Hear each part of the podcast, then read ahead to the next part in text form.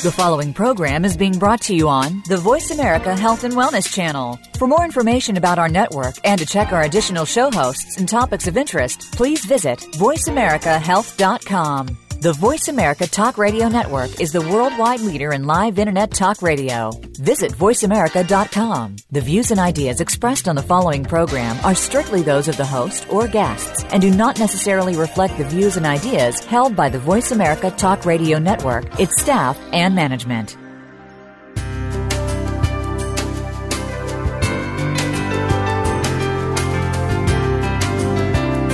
Good afternoon and welcome to Frankly Speaking About Cancer with the Cancer Support Community. Your host is Kim Thiboldeaux, President and CEO of the Cancer Support Community.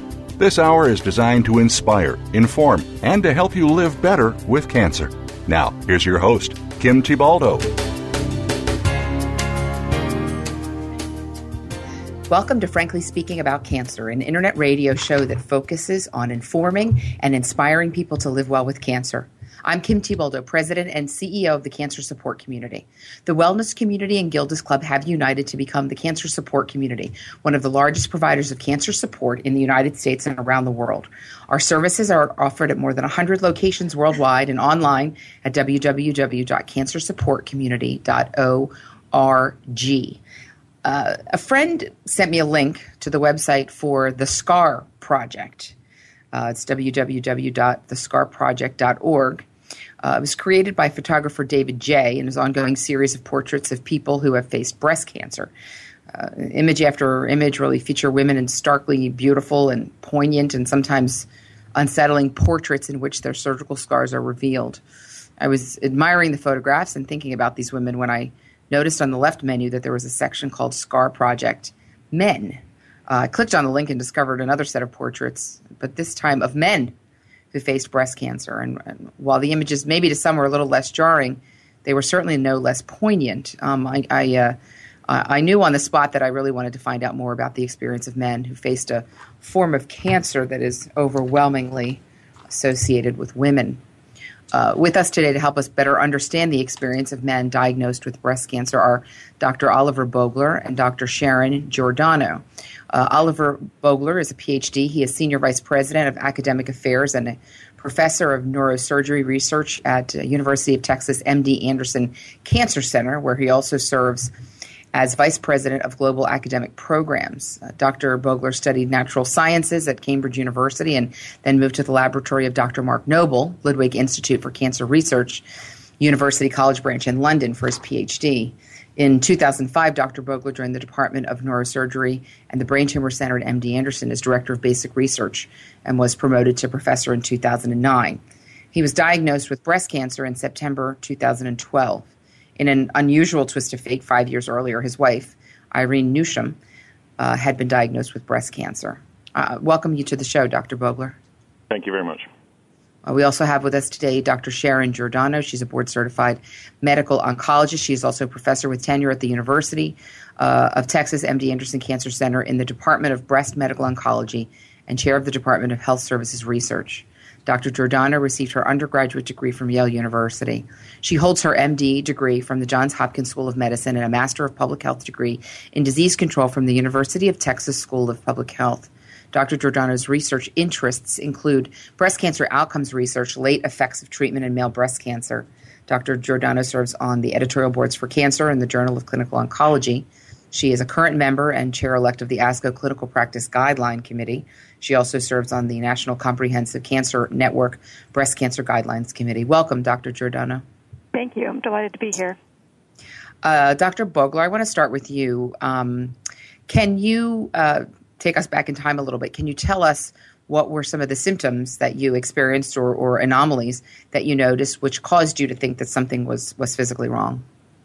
Sure, it's a fairly typical story. Um, uh, you know, I felt a lump uh, in my uh, right breast, and um, uh, you know, it, it, seemed to grow uh, and shrink at different times. It was a little bit painful, um, and I kind of thought about it and wondered about it for for a while.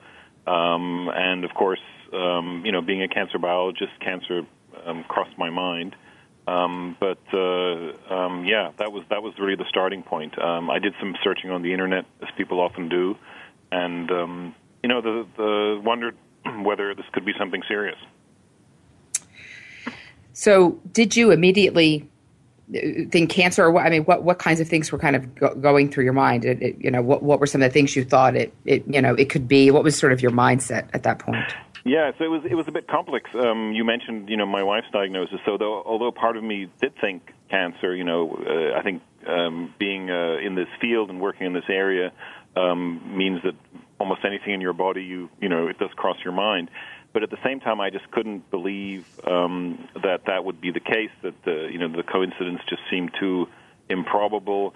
And uh, you know, my internet searching, um, uh, you know, typically uh, breast cancers aren't in and of themselves painful and um, you know, I, there were lots of stories that I told myself um, for a while that that you know made me think, well, let me watch it for another month and see if it if it uh, uh, you know goes away. And uh, but cancer was in the mix, but obviously it uh, it it it, um, it wasn't the only thing that I was considering, and um, I was hoping obviously for something else. So when you when you look back, would you say that there was a, a long time lag between when you notice symptoms and when you get when to get things checked out or from you know were, did you feel like maybe you were having some symptoms that you were ignoring or or you know what was that what was that process and that timeline Absolutely, um, and uh, absolutely. I mean, hindsight is is um, is, is uh, well known to be better than foresight. Um, in, in retrospect, I should have acted sooner. Um, yeah, I mean, I told myself these stories that you know maybe um, it, it's painful, so that that's probably not uh, cancer because they're typically. You know, it turned out that my my tumor was actually uh, growing into the nipple, and that was the reason it was um, it, it hurt a little bit. I mean, it wasn't continuously painful, but if I'm if I touched it or whatever, then it was. Um, and you know, I was one of those guys who I was in my uh, you know uh, mid to late 40s. I was 46, and um, I didn't regularly go to a doctor. Um, I actually had to find a primary care physician because I didn't want to go straight to an oncologist. I didn't, you know, I wanted to have a, a, a general practitioner take a look at it first, to, just to see if I was uh, crazy. Um, so I had to actually find a, a, um, a, a family doctor first and make an appointment. And then um, when I went to see him, he said, you know, my question was, "What do you think? Should I have it checked out?" And he said, "Yes, definitely. You should. You should have it checked out." So, if I had to do it over, I would uh, go a few months uh, sooner. Absolutely. So, so what is what was the time span then from the time you started to notice something until the time you were actually diagnosed? Uh, probably about six months, I would say, um, mm-hmm. and uh, yeah, that that was probably the, the when it really became obvious to me that this was not something that was just going to go away by itself. Probably about six months. Okay. Okay. Um, Dr. Giordano, how how typical was uh, was Dr. Bogler's experience? I mean, I, I, you know, we deal with people with all cancers here at the cancer support community. I certainly hear lots of stories about people saying, "Oh, I kind of ignored it. I was young," or I thought it was something else. I thought I couldn't possibly have cancer. So, is there is there a unique aspect of male breast cancer that you think delays this, or do you think that this is kind of human behavior, human nature? Well, I think it's probably a little bit of both. Um, yeah, I, I think this is a very typical story where there's a lag time between the time that somebody first notices a lump or some kind of change in their breast tissue before they come in to get diagnosed or, or meet with their doctor. Um, you know, and most people don't think about men getting breast cancer. Dr. Bogler is probably in the unique position of being very well educated on the topic of cancer, being a cancer researcher himself. But I suspect that a lot of men out there don't even know that it's a possibility that they could get breast cancer. So it really takes a lot of symptoms or change to to make um, to make them come into the doctor and get it checked out because again they just they aren't expecting to get breast cancer. So there often is a lag time between the first symptom and the diagnosis. Yeah, yeah, it's it's, it's certainly not uh, not not surprising as you're suggesting that that uh, certainly plenty of men, I'm sure plenty of women and men don't actually sure. realize that that sure, men can get breast cancer. yeah, yeah. Um, we know that uh, about 2,240 cases of breast cancer are diagnosed in U.S. men each year, compared with about 232,000 cases for women. And I want to say those numbers again 2,240 cases in men and 232,000 cases for women. Um, so really, we're talking about less than than one percent of all breast cancer diagnoses. Um, so it, you know, it would certainly, I guess, follow that the entire process of dealing with breast cancer is probably geared um, towards females, female patients. Uh, Dr. Bogler, is there a is there a stigma for a man uh, being diagnosed with uh, with with breast cancer prior to your diagnosis? For example, did you know that a man could be diagnosed with breast cancer? Did you know any men who had had breast cancer? So I, I didn't know any men who had uh, had breast cancer um, personally. I mean, I'd read about uh, a couple of celebrities um, in, in the press who who had um, been diagnosed with the disease. I knew um, that that it was a possibility, um, but a remote possibility, as the numbers that you uh, just quoted um, show. Um, I mean, there is a stigma. I mean, for me, there was a sort of a very personal dimension to that, which is that um, I, I lacked the imagination of be, being able to picture the the breakfast conversation with uh, with Irene um, you know, uh, I just could never think of myself having, you know, saying to her, "I think I have what you had," um, you know. I, so that was uh, just just a hard thing for me to imagine, and, and certainly influenced my delay because um, I just you know, I, I just couldn't see that. Um, there is a stigma. Um, I don't think it's a huge one, and I don't feel I'm particularly exposed to it because um, the community that I live and work in, um, many of my friends and colleagues are, um, many of my friends and, and all of my colleagues are cancer professionals, um, and so I don't experience the stigma at work. Um, uh, but you know, I did. Um, you know, I sh- of course we shared this with our kids, and and I know that um, uh, my son, who is 12, um, uh, you know, some of the conversations he reported back from um, from his uh, friends at school hmm. um, mm. certainly uh, highlight to you know a stigma. I mean, uh, some of his um, school friends said things like, "Well, my father doesn't have breasts," and things like that. Um, you know. Yeah. Uh, uh, so there is clearly in, in in the wider public, I think there's still a potential for stigma, and I think that's one of the issues you mentioned um, that the that the breast cancer community is focused on women. I think uh, women have done a fantastic job, and and really breast cancer has been in the forefront of removing the stigma. Um, you know, the the, uh, the the the world of pink, as it were, has has made tremendous strides in that regard. Um, but there are still some uh, sort of uh, residual uh, areas in in the cancer world where there is stigma, and I think male breast cancer is probably uh, one of those examples.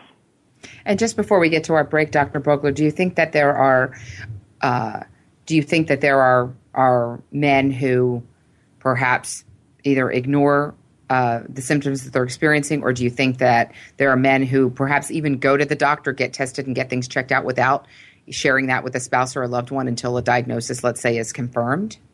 I, I think that's uh, very likely, and um, you know, people are quite private uh, about it, and, and because of the fear of, of of the stigma, absolutely. I mean, you know, we do a fair amount of advocacy. My wife, of course, too, and um, you know, it's not unusual for, for, for example, a couple to come to a, um, you know, at a conference to come to a table where breast cancer awareness is being discussed, and you know, the man saying something like, "Well, that's not something I have to worry about." So, I, I, I think, as, as Sharon said a moment ago, many people are just not aware, and um, that makes them vulnerable to to misdiagnosis and delayed diagnosis. Right, right.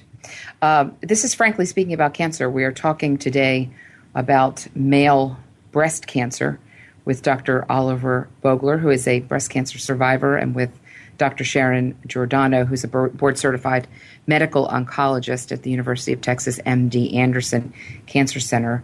Um, we have a lot to cover on the show. Again, uh, 2,240 cases of breast cancer are diagnosed uh, in U.S. men um, each year, and, and we're really talking about how the breast cancer movement is certainly geared towards a, a, female population. A lot of folks aren't even aware that men can uh, get breast cancer, but this is a very, uh, very real challenge and, and, and struggle for, uh, for, in fact, thousands of men out there. And we want to raise awareness of this issue today and uh, talk about male breast cancer and some of the resources that are, uh, that are out there. This is Frankly Speaking About Cancer. We're going to take a quick break. Don't go away. We will be right back.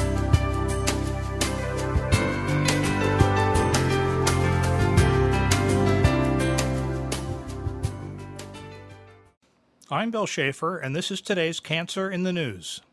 Regular exercise can reduce a woman's risk of cancer, but the benefits may be diminished if she gets too little sleep, researchers said on Monday. The study, involving 5,968 women, confirmed previous findings that people who do regular physical activity are less likely to develop cancer. But when the researchers looked at the women ages 18 to 65 who were in the upper half in terms of the amount of physical exercise they got per week, they found that sleep appeared to play an important role in cancer risk. Researchers discovered that those who slept less than seven hours nightly had a 47% higher risk of cancer than those who got more sleep among the physically active women. While additional studies need to be done to clarify how getting too little sleep may make one more susceptible to cancer, there is no question that getting adequate sleep has been long associated with health. The U.S. Centers for Disease Control and Prevention calls sleep loss an unrecognized public health problem, saying Americans are getting less and less slumber. The CDC said the percentage of adults reporting sleeping six hours or fewer a night increased from 1985 to 2006. Sleep experts say chronic sleep loss is associated with obesity, diabetes, high blood pressure, stroke, cardiovascular disease, depression, cigarette smoking, and excessive drinking. In addition, research has shown that people who get regular exercise have a reduced risk of breast, colon, and other types of cancer. Experts think the effects of exercise on the body's hormone levels, immune function, and body weight may play an important role. In other news, scientists say drugs used to control diabetes may lower the risk of prostate cancer. Recent studies have reported a decreased prostate cancer risk for diabetic men, although it is currently unclear whether use of anti-diabetic medication affects the association between diabetes and prostate cancer. Researchers studied a group of men that were diagnosed with prostate cancer and a group of control men without prostate cancer. The total number of subjects comprised nearly 50,000 individuals. Oral diabetes drugs were used by 7.5% of the men with prostate cancer and by 8.4% of controls. The prevalence of insulin use was 2.5% in the cases and 3% in the controls. Men who had a history of taking any diabetes medication had a 16% lower risk of prostate cancer. The decreased risk was comparable for all anti diabetic drugs, including metformin and insulin. The investigators found that the overall risk, as well as the risk of advanced prostate cancer, decreased with the amount and duration of medication use. While the potential mechanism behind decreased prostate cancer risk for diabetic men is currently unclear, it is very likely that the changes in endogenous hormone metabolism occurring in diabetes have an important role. I'm Bill Schaefer, and that's today's Cancer in the News. Effective cancer treatment requires more than just medication or surgery. For the country's 12 million cancer survivors and their loved ones, the social and emotional challenges of adapting to life with cancer are ongoing. How to handle coworkers' questions, how to get comfortable with new physical realities, how to reassure worried family members, or explain to friends your priorities have changed. The cancer support community is ready to help by providing free counseling, education, and hope for survivors and their caregivers. Whether online or at over 100 locations around the world, the cancer support community is ready to offer the support you need to live a better life with cancer. For more information on support groups, publications, nutrition, exercise programs, and more, call 1 888 793 9355 or visit us online at www.cancersupportcommunity.org.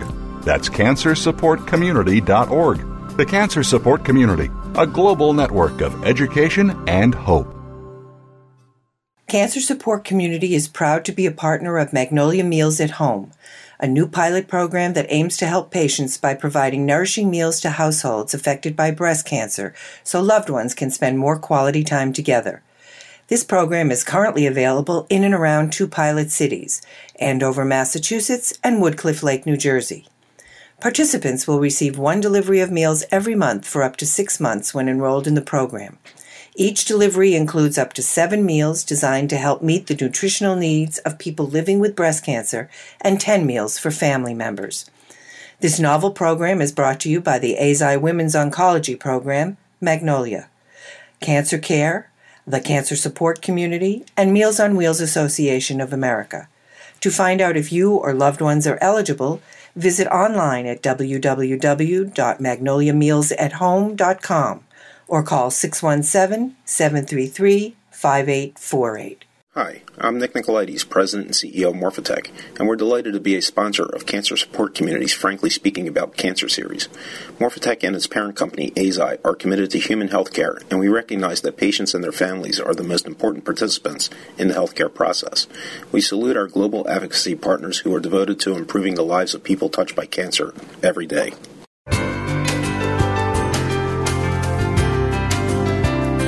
You're listening to Frankly Speaking About Cancer with the Cancer Support Community, an inspirational program offering the resources you need to live a better life with cancer. Now, here's your host, Kim Thiboldeaux, President and CEO of the Cancer Support Community.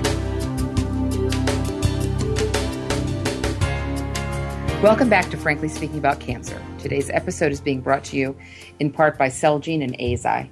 I'm Kim Thiboldeaux, and today we're talking about male breast cancer. Because men only represent 1% of breast cancer diagnoses, we don't often hear about uh, their cancer journey. And with us today to inform and shed light on male breast cancer are Dr. Oliver Bogler and Dr. Sharon Giordano. Dr. Bogler is Senior Vice President of Academic Affairs and Professor of Neurosurgery Research at MD Anderson. He also serves as its Vice President of the uh, Global Academic Programs. Dr. Bogler was diagnosed with uh, breast cancer in September 2012. Dr. Sharon Giordano is a board certified medical oncologist. She is also uh, a professor with tenure at the University of Texas MD Anderson Cancer Center in the Department of Breast Medical Oncology and chair of the Department of Health Services Research. Uh, Dr. Bogler, we talked at the uh, the top of the show about the fact that your wife uh, was diagnosed uh, five years before you with breast cancer, so you were certainly familiar with the breast cancer journey as a caregiver. But can you describe for, for us what it was like for you to suddenly find your roles reversed in your in your marriage? Sure, it was a little bizarre to be honest. Um, uh, not just for me, but also for Irene and, and also for our kids. Um, of course, completely unexpected. Um, I have to say that I, I think I've benefited tremendously from um, the experience of having, um, you know, uh, seen my wife go through it and help, help, hopefully helped her get through it. Um, her wisdom and, and guidance and experience uh, made my path a lot easier. I wish I could say the same in reverse. Um, I, you know, I, I, I having experienced um, the treatment arc myself, um, you know, chemo and then uh, uh, surgery and then radiation. It's sort of a fairly uh, intense 10 month program of treatment. Um, uh, I, I, you know, I wish I'd had that experience when she was going through it. I would have been a better uh, supporter for her, I think, and if that had been the case. Dr. Giordano, I want to I want to dive in a little bit on some of the medical issues and questions that um, I, I, think are sort of swirling around um, this conversation. Can you tell us uh, is breast cancer the same uh, for for men and women? Are the are the warning signs the same uh, that folks should be aware of and looking for? Oh, that's, a, that's a great question. Um, I think in some ways it is very similar, but it's not a completely identical disease. Um, you asked about the warning signs, and I said those typically are similar. I mean, we I think most men end up finding their own breast cancer because they notice a lump under the nipple, uh, maybe some ulceration of the skin, maybe some discharge from the nipple, um, and you know that eventually leads them to see a doctor and have a biopsy performed to get the diagnosis. Obviously, men aren't getting screened, so we're not seeing uh, men that have had mammograms and picked up tiny tumors because um, they really have to be something that you can feel in order to get diagnosed. Um, so, in that sense, the, the presentation is a little bit different. Um, one of the other differences is they yes. do tend in men to be very hormonally driven tumors. Um, one of the things we check in tumors is a, it's called the estrogen receptor. Mm-hmm. Um, mm-hmm. And, you know, men, just like women, have estrogen in their body, even though we don't typically think about it. And the male tumors tend to be very sensitive to um, treatment by blocking estrogen it's it's uh, it's it's very it's a very that's a very interesting kind of a, a, medical piece. And you're saying that that's more so in men than in women. The, it is uh, more so in, in men than in women. And yeah. and I think also, I mean, the other thing that is really relevant for this question is I think there's a lack of knowledge. Um, you know, we, we mm-hmm. think it's generally the same and some of the signs and symptoms are the same, but mm-hmm. there really hasn't been that much research directed um, specifically at men with breast cancer. So I think part of the answer to that is we just don't know. Don't know. And I think mm-hmm. we, we, we haven't really dived into um, the biology of the disease to mm. understand what makes it similar and, and when it might be different. Interesting, interesting. Um, uh, uh, so let's talk for a minute. We talked about some of the warning signs, but let's talk. Uh, let's talk about screening and about uh, detection once some of these warning signs appear. And as you say, we're not doing sort of standard screening in men like we do in women. So once there are some some warning signs, um, what what is the process uh, for actually diagnosing the breast cancer in men? Same again, same as women. It's pretty similar. I mean, I think most doctors would order a mammogram, um, even though there's not a whole lot of breast tissue. Men can Yes. have mammograms just like women can. So typically, um, a man would have a mammogram performed, and if the if the lump was suspicious, then they would have a biopsy. So the workup is fairly similar. Um, there are.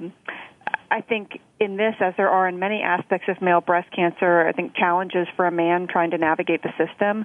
I've had many, many um, male patients tell me stories about um, having to argue with the technicians to go back and get their mammogram. That you know they get called as Mrs. Jones, and then they go back and they go, no, no, sir, it's for your wife. It's not for you, and kind of sent away. And they have to kind of make a stink to say, no, actually, it is for me. I am the patient.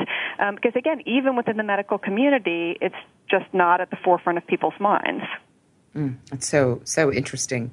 Um, so even really some education that needs to happen, not just with the general public, but with the with the healthcare community, the professional community, is what you're saying. I think so. And I mean, to some extent, it's just, I mean, we expect, since 99% of breast cancer patients are women, it's normal to expect it to be a woman. But there Sure. does need to be some sensitivity to the issue that all of the patients are not female. Yeah.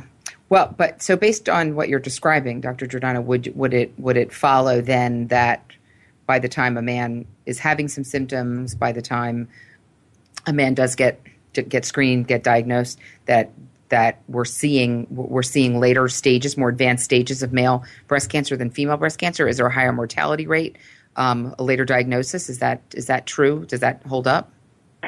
There does tend to be a, a shift towards being diagnosed at later stage for all the reasons that you've mentioned. I think especially because we're not you know, doing mammographic screening, and I'm not suggesting that we should. Um, I, I don't think we should, but I think Yes. that automatically shifts to diagnosing people at more advanced disease. So the message would be that if if you feel anything unusual, feel any abnormality, go to the doctor. That's the message. Don't wait.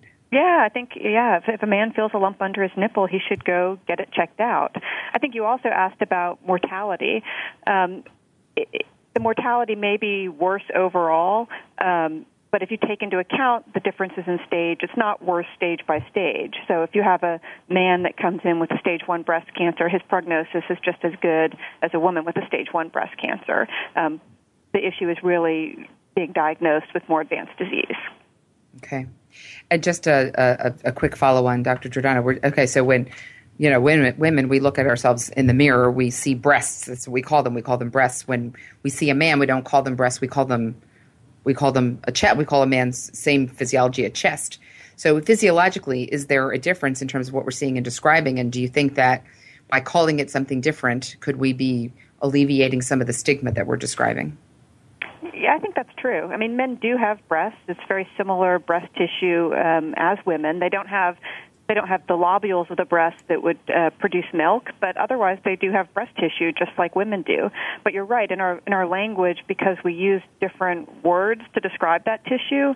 Um, it, I think it contributes to people not thinking about the possibility that man could get breast cancer because, as you noted, they don't even think of men as having breasts.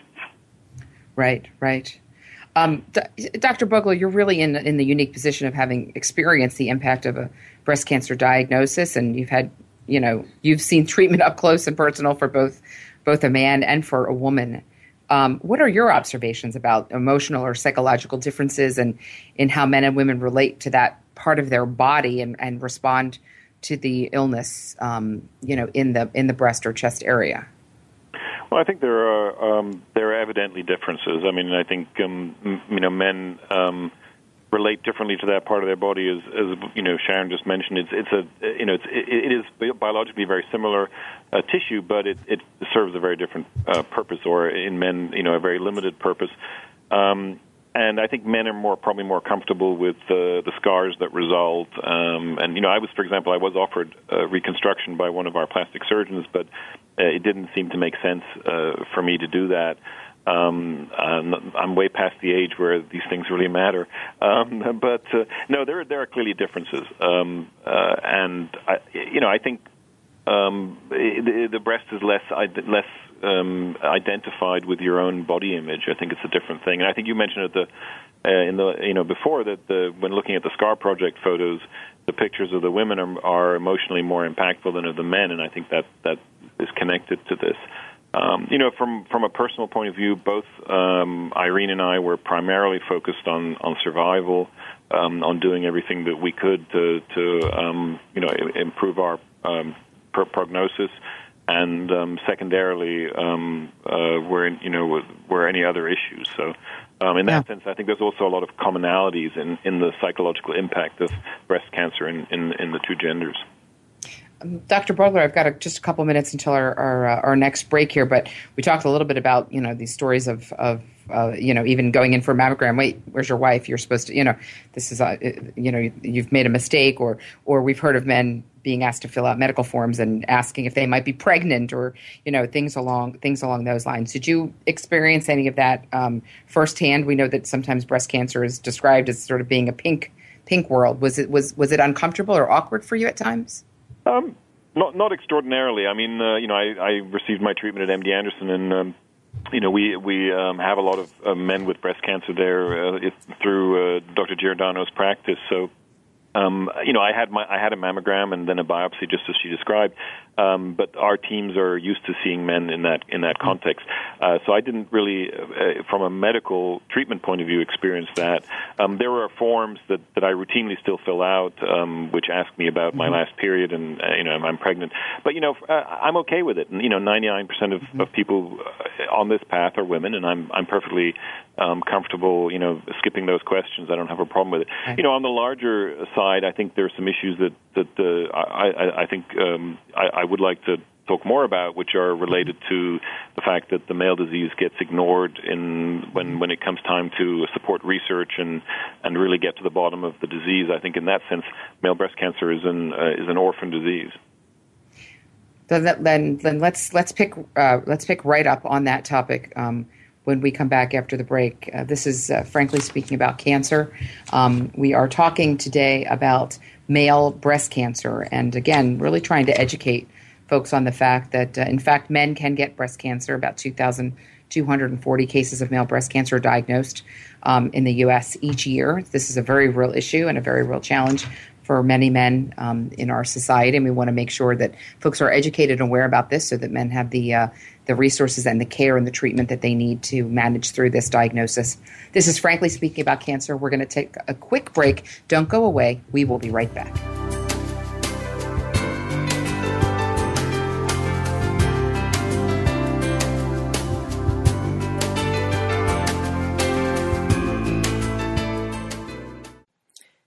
People living with breast cancer often find it difficult to ask for help, and many of the people in their lives want to help but don't know how.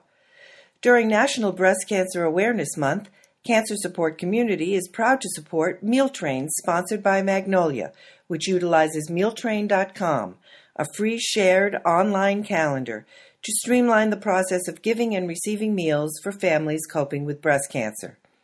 Help us reach our goal of 1,000 new breast cancer specific meal trains this October. To learn more, visit mealtrain.com slash MMT and enter the code Magnolia B or visit us at cancersupportcommunity.org. Cancer. It's a lonely word. Terms I don't understand. Choices I never thought I'd have to make.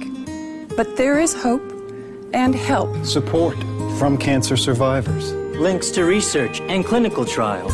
Help with finances and access to care. All behind you at Breakaway from Cancer, created by Amgen to empower cancer patients. The cancer support community is proud to be a partner of Breakaway from Cancer. Effective cancer treatment requires more than just medication or surgery. For the country's 12 million cancer survivors and their loved ones, the social and emotional challenges of adapting to life with cancer are ongoing. How to handle coworkers' questions, how to get comfortable with new physical realities, how to reassure worried family members, or explain to friends your priorities have changed. The cancer support community is ready to help by providing free counseling, education, and hope for survivors and their caregivers. Whether online or at over 100 locations around the world, The Cancer Support Community is ready to offer the support you need to live a better life with cancer. For more information on support groups, publications, nutrition, exercise programs, and more, call 1 888 793 9355 or visit us online at www.cancersupportcommunity.org. That's cancersupportcommunity.org. The Cancer Support Community, a global network of education and hope.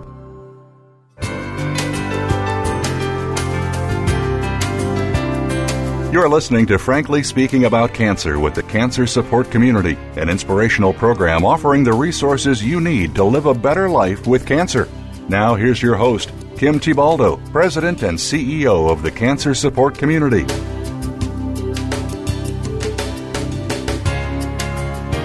Welcome back to Frankly Speaking About Cancer. Today's episode is being brought to you in part by Genentech and Morphotek. I'm Kim Thiboldeaux, and today we're talking about male breast cancer. I'm joined by Dr. Oliver Bogler, who was diagnosed with breast cancer in 2012, and Dr. Sharon Giordano, a board certified medical oncologist. Dr. Bogler, um, you uh, mentioned before the break that um, you're, you know, that, that you managed through, um, you know, you were obviously at a, at a, at a well-known, uh, very sophisticated cancer center when you were being treated, um, but that, that certainly your general observation has been that, um, that uh, male breast cancer is still very much ignored when it comes to the research, when it comes to the awareness, and that it's still, in some senses, very much an orphan disease, despite all of the awareness of and and, and uh, investment in breast cancer um, in general. Can you talk a little bit more um, about your observations in that on that front? Sure, I'd be I'd be happy to, um, and, and I think dear Dr. Giordano already um, uh, touched on it a little earlier, which is that much of the information that we use to guide therapy in, for men is based on um, on research and observations made for women. Um, and you know, I think the care I received, which was essentially identical to, to the care my wife received, um, uh, and we, you know, our cancers are very similar; they're hormone driven and so on. Um, I, you know, I think that was good care, and I'm, uh, you know, I'm uh, optimistic about my prognosis. But, but as Sharon said, I, you know, it's a hormonally driven cancer, so uh, I think it's, it, it's fairly reasonable to think that there must be some biological differences, and the only way we will uncover those is by doing some research. So, I actually took a look, look at this um, uh, a few months back and wrote about it on my uh, blog and um, uh, and in an opinion piece in, in the in the scientific literature. Uh, you know, the National Cancer Institute in the United States uh, spends about six hundred million dollars a year on breast cancer research, which is um, about two hundred million dollars more than you would uh, than you would expect simply looking at the the prevalence of the disease versus other types of cancer. And I think that's a testament to um, the successes of the pink community and the advocacy group, and I think it's fantastic. But when you look at um, research grants um, that are given to male breast cancer, uh, it's less than uh, than a million dollars a year, significantly less and they're mostly not biological studies, they're mostly epidemiological studies where um, people are simply counting the numbers of these rare cancers and, and uh, wondering about environmental causes and so on. Important work, but it's not going to get mm-hmm. us to a biological understanding. So uh, I'm trying to advocate for 1% um, of the funding that goes to breast cancer being devoted specifically to research on the male disease so that we mm-hmm. can begin to learn um, some of these fundamental facts and um, you know maybe um, uh, improve how we how we treat this disease uh, in the future. So you want the investment funding to be proportionate to the incidence. I think that's a reasonable starting point. I mean, yeah. you know, and, and, there are other uh, breast cancers. There's inflammatory breast cancer and triple mm-hmm. negative breast cancer, and, and, even metastatic breast cancer, which mm-hmm. um, requires additional research uh, to make additional progress. Just a, a, a follow up question again, based on the our, the last segment, Dr. Bogler, you said that you know you felt very well cared for at MD Anderson, and that you know you ne- were never made to feel terribly uncomfortable or, or you know that, uh, in that process. Do you think that if someone was perhaps diagnosed or being treated in a more, let's say, a more rural setting, in a more of a you know community setting, and not in a big big academic setting, could you imagine that that experience might be different? Absolutely, and I've heard from uh, you know uh, from um, what I call my male breast cancer friends. I've um, you know been active on the social media and, and in, in various venues, and have, and have met uh, now quite a few men who who have have this diagnosis and are survivors. And I have heard uh, stories like that, of course, from from others. And you know some of the stories are are are um, are, are uh, concerned because uh, people uh, talk about having been turned away by their primary care physician mm. and um, you know misdirected, and really sometimes many months have gone. Um, have passed when when they they could be doing active care, you know, um, treatment, and and they're not because they're still chasing down a diagnosis. So, absolutely, I think the stigma and the lack of awareness um, are sort of connected, and um, we need we need more education. Yeah, yeah. Um, Dr. Giordano, uh, uh, let's talk for a minute about the the research that is underway, specifically about men and and, and about male breast breast cancer. Is there specific research that is uh, happening, and, and essentially what are we learning? There is. We have. Um, I'm the United States principal investigator for an international collaborative study that we have going on right now to try to really delve into some of these issues and understand better the biology of male breast cancer. So we're we're working on a three-part study. The first part of this um, has been collection of tissue samples from men who have been diagnosed with breast cancer over the past 20 years, as well as the clinical data. Um, we've just finished collecting all that. This is, again, a big international effort that involved um, not only the United States, but a lot of countries in Europe, and have managed to collect oh, about 1,500 um, specimens. And so hopefully with that resource, which really nobody has had that many samples together before, uh, we'll be able to do studies to look at the biology of the disease and try to better understand what makes it, you know, the same or different than breast cancer in women. Um, the, the, second part of it, we're just yes. launching now, and this is a, a prospective study that'll have not only the, the tissue collection, but also be able to get blood samples from men at the time of diagnosis, mm-hmm. and then survey them to kind of see the quality of life issues they face, as well as the side effects from treatment that they may experience. And this study will follow them while they're on treatment. Overall, we, what we're hoping yes. is with this big network, we can put together enough centers that have an interest in male breast cancer that we could mm-hmm. potentially run clinical trials in the future. There really are no clinical trials right now that are specifically focused on male breast cancer, but we're hoping by creating this international effort, um, we may be able to put together enough large centers that we would be able to, to really move the field forward.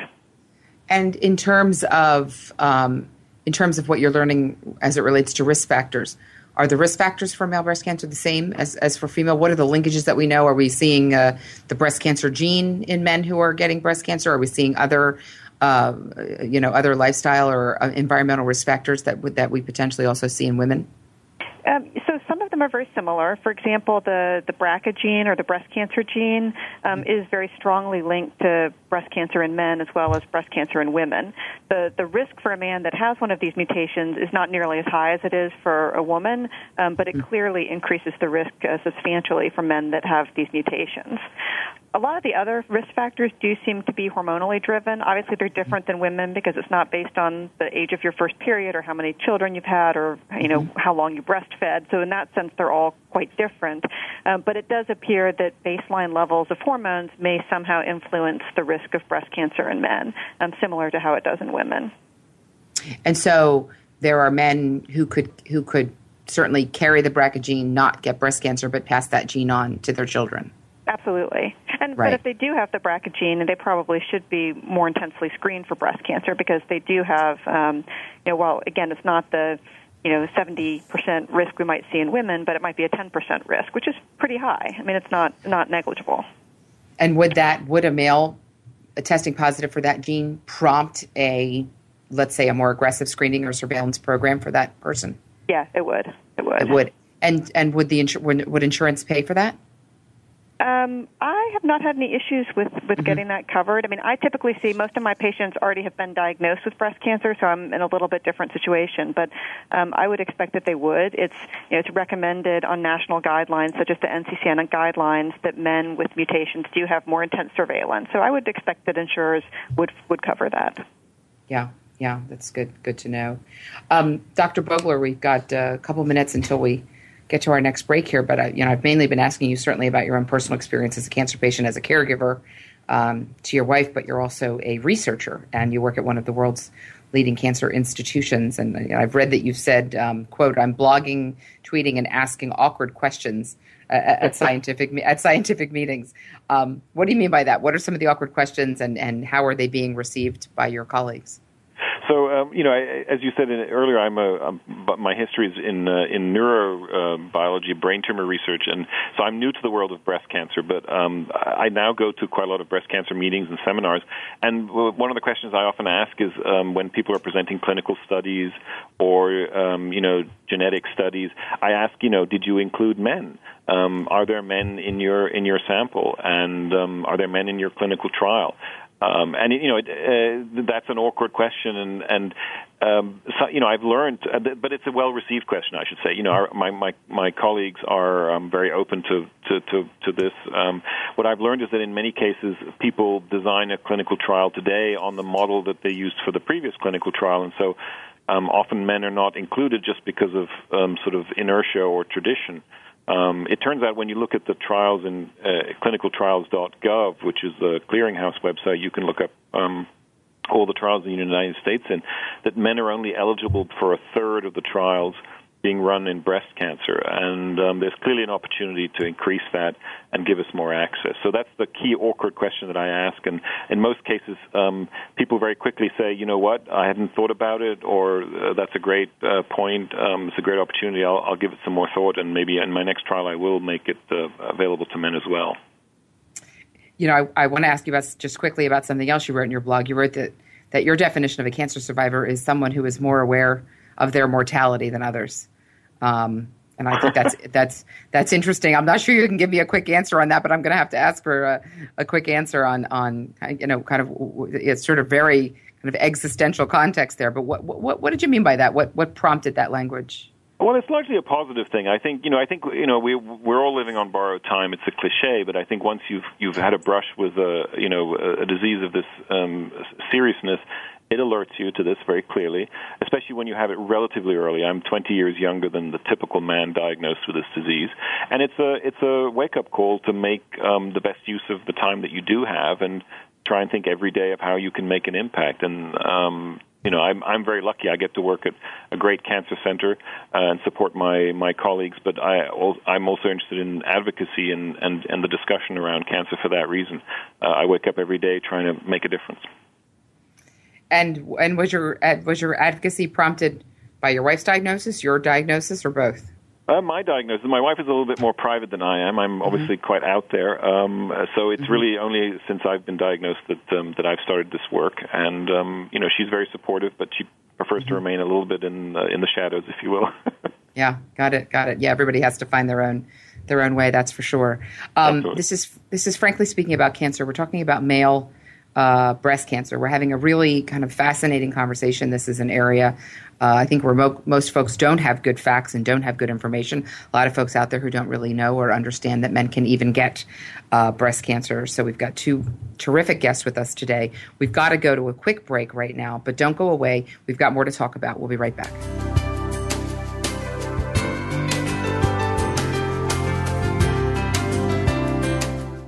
Effective cancer treatment requires more than just medication or surgery.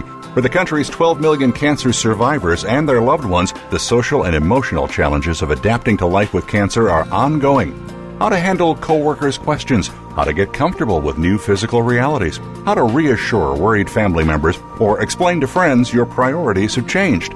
The cancer support community is ready to help by providing free counseling, education, and hope for survivors and their caregivers. Whether online or at over 100 locations around the world, the cancer support community is ready to offer the support you need to live a better life with cancer. For more information on support groups, publications, nutrition, exercise programs, and more, call 1 888 793 9355 or visit us online at www.cancersupportcommunity.org. That's cancersupportcommunity.org. The Cancer Support Community a global network of education and hope.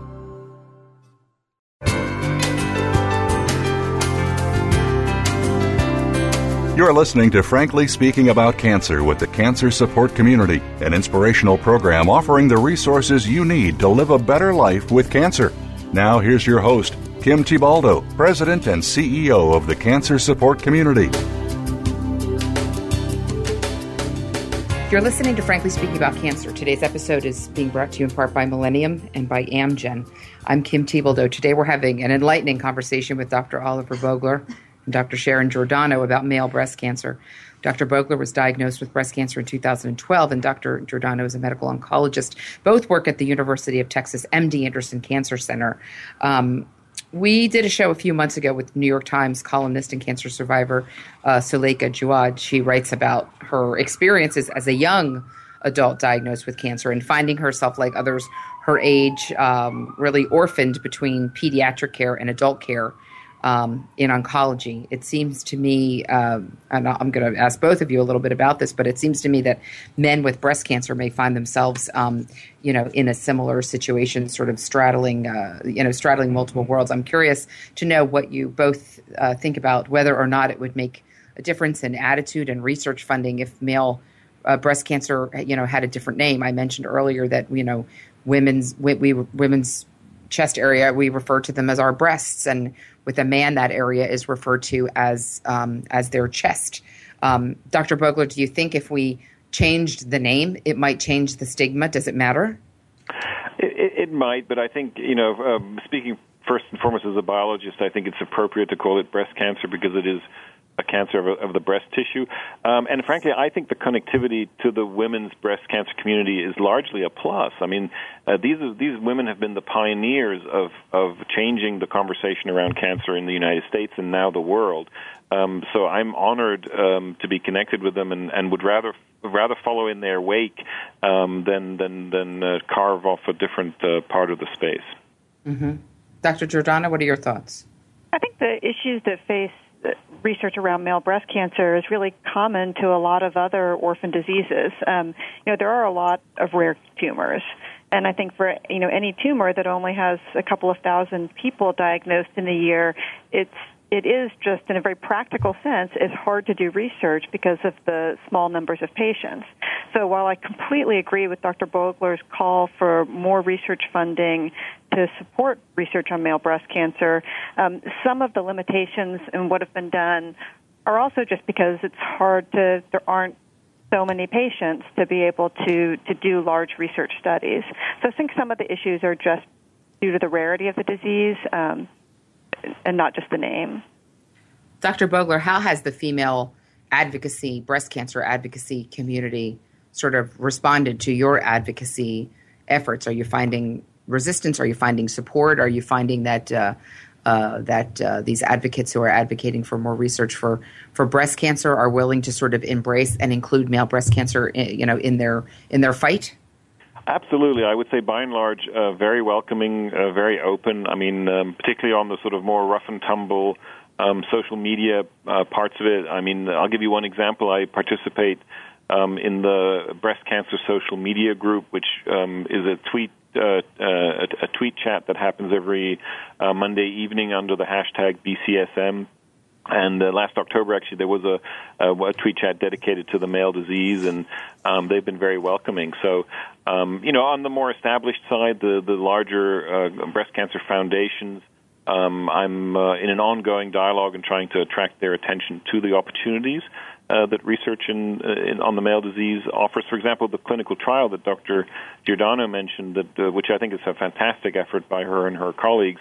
Uh, now that all this tissue is being collected of, from men, there's a huge opportunity to do some very exciting research, um, and that's a great uh, chance for a funding agency to come in and really um, push the push things forward. Um, and and so that, that that's still there's still some work to be done in that area, I would say. Yeah, yeah. Um, Dr. Giordano, how did you how did you become interested in this area of male breast cancer?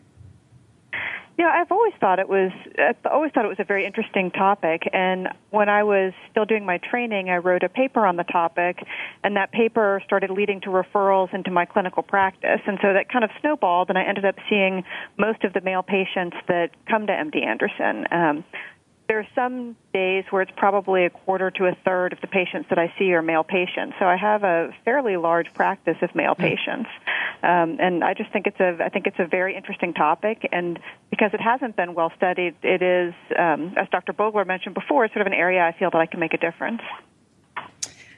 Dr. Bogler, let's let's just for a moment, let's say that your your audience are healthcare and medical professionals. What do you think are things that hospitals, doctors, other healthcare professionals can do to make things more comfortable for male patients with breast cancer? Um, you know, I think just to you know accept them as, as part of their patient community. Um, you know, particularly for the primary care physicians, uh, take it seriously when a man comes with uh, with some change in their breast uh, tissue. Uh, take them seriously. Um, you know, uh, have them take a thorough look at it, and otherwise just. I think you know care care for us is not that different from care the, from sort of the requirements that, that anyone with cancer has um, in, in getting good um, you know care from a compassionate um, doctor. Dr. Giordano, you're on you're on national news telling America about male breast cancer. What what are some of the things that you would want the average person out there to know about male breast cancer? I mean, I think it's the topics the, that we've covered. I think it's really important that people just know that men can get breast cancer, mm-hmm. so that if a man develops a lump, it's not something that gets ignored. And I also agree with what Dr. Bogler said that it's important for the medical community also to be aware and to appropriately work up, diagnose, and treat um, a lump in a male breast. Yeah, you know, I, I had um, as we get to the end of the show here, um, I had some I had a couple of young young folks in their 20s with with cancer, the, uh, a young woman who had breast cancer and a young man who had testicular cancer, and they felt like there were a lot of similarities in their experience around breast cancer and testicular cancer because it was a, such identity with their with their sexuality, with their malehood, with their femalehood. Um, Dr. Bogler, do you do you see any any analogy there? Do you see any um, you know what do you think about that comparison? No, absolutely. I, I completely understand that. I think um, you know, and, and and frankly, you know, this is uh, you know, I'm I'm on uh, a, a tamoxifen as part of my hormone therapy mm-hmm. now for a long term, and that you know that causes changes in my body too. These are yeah. very um, you know hormonal cancers like the ones you mentioned, testicular and breast. Um, yeah. There's a there are some profound dimensions to to the therapy that you undergo, and there are similarities. Um, uh, you know, on the other hand, I think my focus is on on survival and um, and uh, providing for my kids, and um, so I'm not I'm not so personally focused on that. Yeah, yeah, of course, of course. Well, this has been um, just an amazing conversation today. I'm so grateful to you, Dr. Bogler, and to you, Dr. Giordano, for coming on the show today and sharing your your knowledge and your um, experience with us and helping to enlighten uh, all of us, all of our listeners, and, and all of us uh, uh, in the community, consumers, healthcare professionals about uh, about male breast cancer. I think that it is uh, such an important topic, and and uh, I think through the show today we have a good platform to raise awareness of these um, important issues that are out there, and and hopefully will uh, encourage uh, men who are perhaps listening today that when they do have any uh, symptoms, abnormalities, they should go straight away to the doctor and and um, and get things checked out. Um, uh, it's it's uh, it's really been my pleasure having you guys join us today. I just want to. Uh, mention for our listeners, the cancer support community provides a, a multitude of in person, online, and telephone support programs for people with all cancers at all stage of disease and also for the caregivers and loved ones of people with cancer. We've got 50 beautiful centers around the United States where we do support groups, educational programs, nutrition, exercise, stress reduction, uh, and again, all of our programs are for patients and for uh, for their caregivers and and loved ones. So we encourage you to check that out. Um, you can find a list of all of our centers on our website at www.cancersupportcommunity.org. You could call our helpline. Uh, in fact, you could call right now if you want to speak with one of our trained, licensed uh, counselors on our helpline. That number is 888 793 9355. Again, if you're out there grabbing a pen, um, cancersupportcommunity.org is our website and 888 793 9355 is our helpline. Thanks for joining me today for Frankly Speaking about Cancer. Until next time, be well, do well, live well.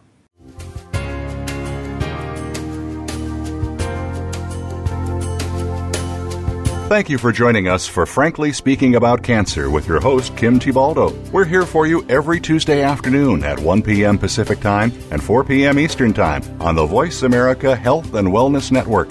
In the meantime, stay connected online at cancersupportcommunity.org. That's cancersupportcommunity.org.